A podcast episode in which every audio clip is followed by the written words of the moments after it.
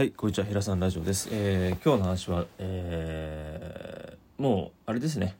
えー価値っていうのは、え生きてること以外ないよって話をちょっとさせていただこうと思っていて、え相変わらず俺もちょっとスピリチュアルっぽい人なので、いろいろあるなと思うんですけど、受け取り方次第なんだけど、うーん先週1週間仕事しつつ、えまあ人間関係においてもそうだし、えーなんだろうな自分のそのね物事に対しての捉え方だったりとか、えーいろんなこうさあの社会出ると摩擦って出てきたりすんだよね。あのやっぱりどうしたって人と関わったりとか物事で取り組んでるとあのどうしたって違いが生まれてくるわけですよ。自分と同じ人間じゃないし自分だって自分自身の中にイレギュラーなことっていうのはえそんなこと俺思ってたのとかそういう行動してんのってことって多々あるのね。だからしょうがないと思ってんの。でそれを受け入れられてる自分だと思ってたんだけどどっかでね多分。うん。なんだけどちょっとあまりにもちょっと自分の中でうまく消化できなかったりとか、うん、自分の精神状態とか肉体的なね疲労感とかにもよるんだかもしんないんだけどね。なんか違和感をすごく感じていて、まあ結論から言っちゃ人間関係においてっていうのはやっぱ諦めとうーんなんだろうなお互いにこう価値観であったりとかって違ったりするからすり寄せなんだなと思っててそれはそいつが嫌いとか好きとかっていう話じゃなくてあくまで仕事を完結するためだけにコミュニケーションを取ればいいなっていうふうに割り切れたら楽だなと思いましたね。どっかでなんかいい人じゃなきゃいけないとかどこかでうーん嫌われたくないっていうのがあったのかもしれない。いろいろ勉強してきたけどそういう人間関係のことに関して本読んだりとか人に講演聞きに行ったりとかセミナー行ったりとかしてね、うん、その人それぞれの自分が尊敬するその時の不思議だなって思う人の話を聞きに行ったりとかして勉強したつもりでいたけどアンガーマネジメントとかいろいろねやってきたけどなんか違うなと思ってて。で最終的なゴールとして昨日の夜俺あの土曜まで仕事なのね。火曜日から土曜まで。そういうシフトなのね。仕事からね。なんだけど土曜日の夜にお風呂入りながらとか寝る前に一人でベッドで寝ながら考えてたり考えるというか一日を振り返る時に結局やっぱ生きてること以外に価値はないって分かったのね。どういうことかっていうとさなんか生きてるからそういう人間関係の摩擦とかで思い悩んだりとか自分の中のこうなんかいなんかあれそうかな自分自身が思ってる自分と潜在意識の自分のなんか齟齬みたいな違いみたいなものを感じてるのって生きてるからだし死んでたらただの灰なわけじゃん人間なんて所詮ね。で魂だけのなんか戻ってってもう一回人間やるみたいなとかさイノシシさんやるとかわかんないけど死んだことないからわかんないけど誰だと思うのね。見たことないしそんなもんね耳も持ってないってんだ危ねえなやつだなみたいに言われるかもしんないけど俺はそういうふうに思ってるのね。勝手にね。どう思うか勝手だからさ思ってて。でどうせ一回しかない人生をなんか不幸をずらして生きるのも嫌だし実際に不幸を感じながらずっと生きていくのって超無駄だなと思ってるしだからできる限り自分がその時うんと思って嫌だなと思って快と不快って感情があるじゃない。ね、心よいって書くかんあの快なんだけどね。で不快な感情を減らすことが大事だっていう仏教にも書いてあるからその不不幸だと自分が思う自分がいるだけで物事って快も不快もないのね捉え方次第だと思っててだから最初は不快って思っても全然いいと思うの人間だから所詮俺なんて。だからその不快に思った感情を快に変えるための、うん、リフレーミングっていう言葉があるんだけど心理学でね。フレーミングリだから再びでしょ？でフレームだから枠組みでしょ？だから自分がそういうふうに最初に解釈した枠組みを取っ払ってもう一回新しく枠組みを作り直すみたいな。例えば上司が何回言っても仕事を覚えなんかねやってくんないとかってなったらじゃあそのやってくれないんじゃなくてやってくれるようにするためにどうしたらいいんだみたいなこう自分でこうシフトを変えるわけですよ言い方を変えてみたり手を変え品を変えやってみたり自分が行動で体現していくとか発言で変えていくとか何かしら自分からアクションして変えていくしかないんだなっていうのもあったしそれが弱かったんだなって気づいたんですよ。ね、でその根本はやっぱり生きてて仕事場があって仕事であの会社に必要されていて社会に必要されていて貢献できている自分が生きてるからだなって分かったわけですよ。いきなりすぎるかもしれないけど俺は結構そこがスパンってつながる人だからいや俺は生き力半端じゃないからさ、うん、高校真面目にやってるしちっちゃい頃も両親にね劣等感植え付けられてお前はできない子だみたいに言われたし褒められた記憶がほぼないよね俺。テストの点数だけで決めつけられたから。で大学とかでもねあの疎外感も受けてきたしフリースクールでだからさやっぱり普通に高校3年間出てる子たちと感覚が違うわけですよ。うん大人たちの中で大人の汚いとこを見てきて育ってきてるから余計にね大人ってこういうとこあるの嫌だなちょっと気をつけようみたいな。なんか結構ドライな子供だったからね。そうそう感情表現もあんま得意じゃなかったからさ。だからそういうの乗り越えてきてる俺だからなんか余裕じゃね？どうせ乗り越えられるべ？みたいな多分どっかあったと思う。だから向き合うことにうん躊躇ないし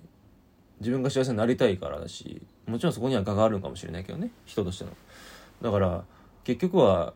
自分の価値は自分で決めるしかないし社会に出たら人が決めるよ。評価は。仕事がこれできてますねとかこれこうですねとか言われるよ。家庭を褒めてくれる人は最高だけどうちはまあ幸せだから家庭を褒めてくれる上司がいるからありがたいんだけどね店長がいるからありがたいんだけど周りの人もそうやって思ってくれくれてるかどうか知らんけどまあ頼ってくれてるのはなんとなくわかるからありがたいなと思うんだけどうん。結局自分自身の価値を高めたりとか自分の人生を豊かにするとか自分が幸せになるのかなれるかなれないかとかっていうのって自分の、えー、思考であったりとか行動以外ないんじゃないかなって思うからまずあなたが辛いのであればまず生きることを選択した上でうん今回の話とずれちゃうかもしれないけど今できること何なんだろうって。まず自分が満たされてないなって感じ取ったんであれば今すぐ自分を満たす行動するべきだしうんそれが難しいんであったら周りに相談してみてあ逆にも満たしてもらっちゃうっていうね先に。でそれを後で返すっていう相手が辛い時に返すっていうそのなんかギバンドテイクじゃないけどギバンドギブかな。お互いに与え合うかギバンドギブかな。っていう精神でいられる自分が一番幸せだし生きてる以上に価値がないって感じ取れる自分になると思うからそこ行ったら最強ですよ。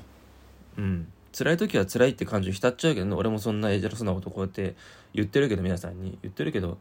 大したもんじゃないよ。人間なんて所詮。どうまで言ったって。皮むけて玉玉ねぎだって皮むけばむくほど玉ねぎでしょ？芯まで玉ねぎじゃん。らっきょうもそうじゃん。結局そうなのよ。花びらだってね決まった枚数向いてったらね花びらはなくなるけど花は花じゃん。タンポポはタンポポじゃん。ガーベラはガーベラじゃん。変わんないわけよ。ガーベラが急にチューリップになりましたってないわけよ。品種改良したらなるけどそれって他の人の手が加わってるわけじゃん。人というものが手が加わってるわけじゃん。でしょ？だから自分自身でいることを否定しちゃうと死ぬまで自分だから不幸だよ。うん。自分自身をまず好きになることしかないんじゃない？そういう自分の見たくないとこもちゃんと目を向けてネガティブにちゃんと目を向けて納得した人が目の前のことの幸せをちっちゃなことを感じれたりとか俺今あの朝ごはん食べるから納豆好きだから納豆食べようと思ってんだけど納豆が食べれてすごいよなとか思うわけですよ。納豆なんて一回も作ったことないのに食えるって最高だよねっていう感覚なんですよ。わかんないかもしれないけど。何言ってんのこいつバカじゃねって金払ったら食えるじゃん。何言ってんのって思うかもしれないけど俺はもうそこまで行っちゃってるからちょっとわけわかんないって思うかもしれないけど納豆作るの超大変だと思うの大豆からさ育ててってさここまで大きくしてさでちゃんと納豆菌が発酵するようにもう逐一多分見てんだと思うんだよ温度管理とかして。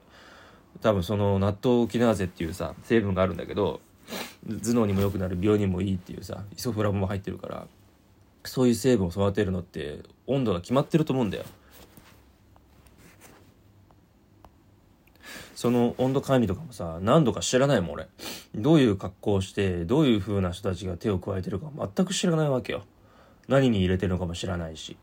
使ってる器具知らんし。ねどういう風にこあの放送されてるかこのプラスチック発泡スチロールが作られ方も知らないしさ。だから知らないでもけんああの安心して食べれるっていう国に生まれてること自体もありがたいなと思うし俺もサプリメンテーションしてる散々言ってるし健康オタクだからあれなんだけどすごいことなんですよ。サプリメント飲めるって。その成分を誰かが研究して作って発見発見して作ってそれを安全性を高めてなおかつ健康にもちゃんとあのー、なんていうのあのー、結果が出るようにエビデンスが出るようにちゃんとあエビデンスが出るじゃないごめんなさい言葉間違えた。エビデンスをちゃんとねあのー、根拠を作った上で発表してで銀貨が降りて俺らが飲めてるわけじゃん。すごいことなんですよ。何か飲み物を飲め飲んだり食べたり話したりとか。今のこの話してる喉だってで喉頭がになったら使えないんだよ。ね。だからちょっとのことでもいいから感謝するっていうことも覚えてほしいかな。うん。俺もまだまだね忙しかったりとか自分の目の前のことでとらわれたりすると人間って視野が狭くなるからそういうことにも感謝できない自分になっちゃったりするっていうのはあるんだけど、ね、状あくまで状態のことを言ってるけど。だからあなた自身がもし自分自身で辛いなとか価値を感じてないなと思うんであればまず自分を満たしてあげて生きてること幸せだなって思えるぐらいまで突き抜けてください。そしたらネガティブなことが起きてその時は辛いけど乗り越えた先にあ生きてるからだよなって思える自分のベースができてるはずだから。辛い時にその人の本性が出るから。日頃やってることが。うん。もしえー、日頃やってることで行いが整えができなかったとしたらずっとイライラしてるだろうしずっとモヤモヤしてるしずっと悲しいだろうし。うん。いやペットが亡くなるとか人が亡くなるとかそういうことは悲しむっていうのはあるかもしれないけどちょっとしたことでずっとイライラしてるとかね俺はたまにあるんだけどそういうのはまだ日常が整えてない自分が未あの未熟だからっていうことだっていうふうに申し訳ないけどそこはもうあのなんだろうな。きつい言い方になっちゃうけど自分が甘いんだと思います。うん。優しい時もあってもいいけど厳しい時もなきゃダメだからね。覚悟を持っていけなきゃいけない時もあるから。なのではい。あのあなたはどんなことがあっても生きる価値があるしえー、自分の価値を高めるために自分自身の考え方行動を考え変えていって幸せをもっと享受できるような生き方をしてほしいなっていう話でした、えー、それではまたお会いしましょう。さよなら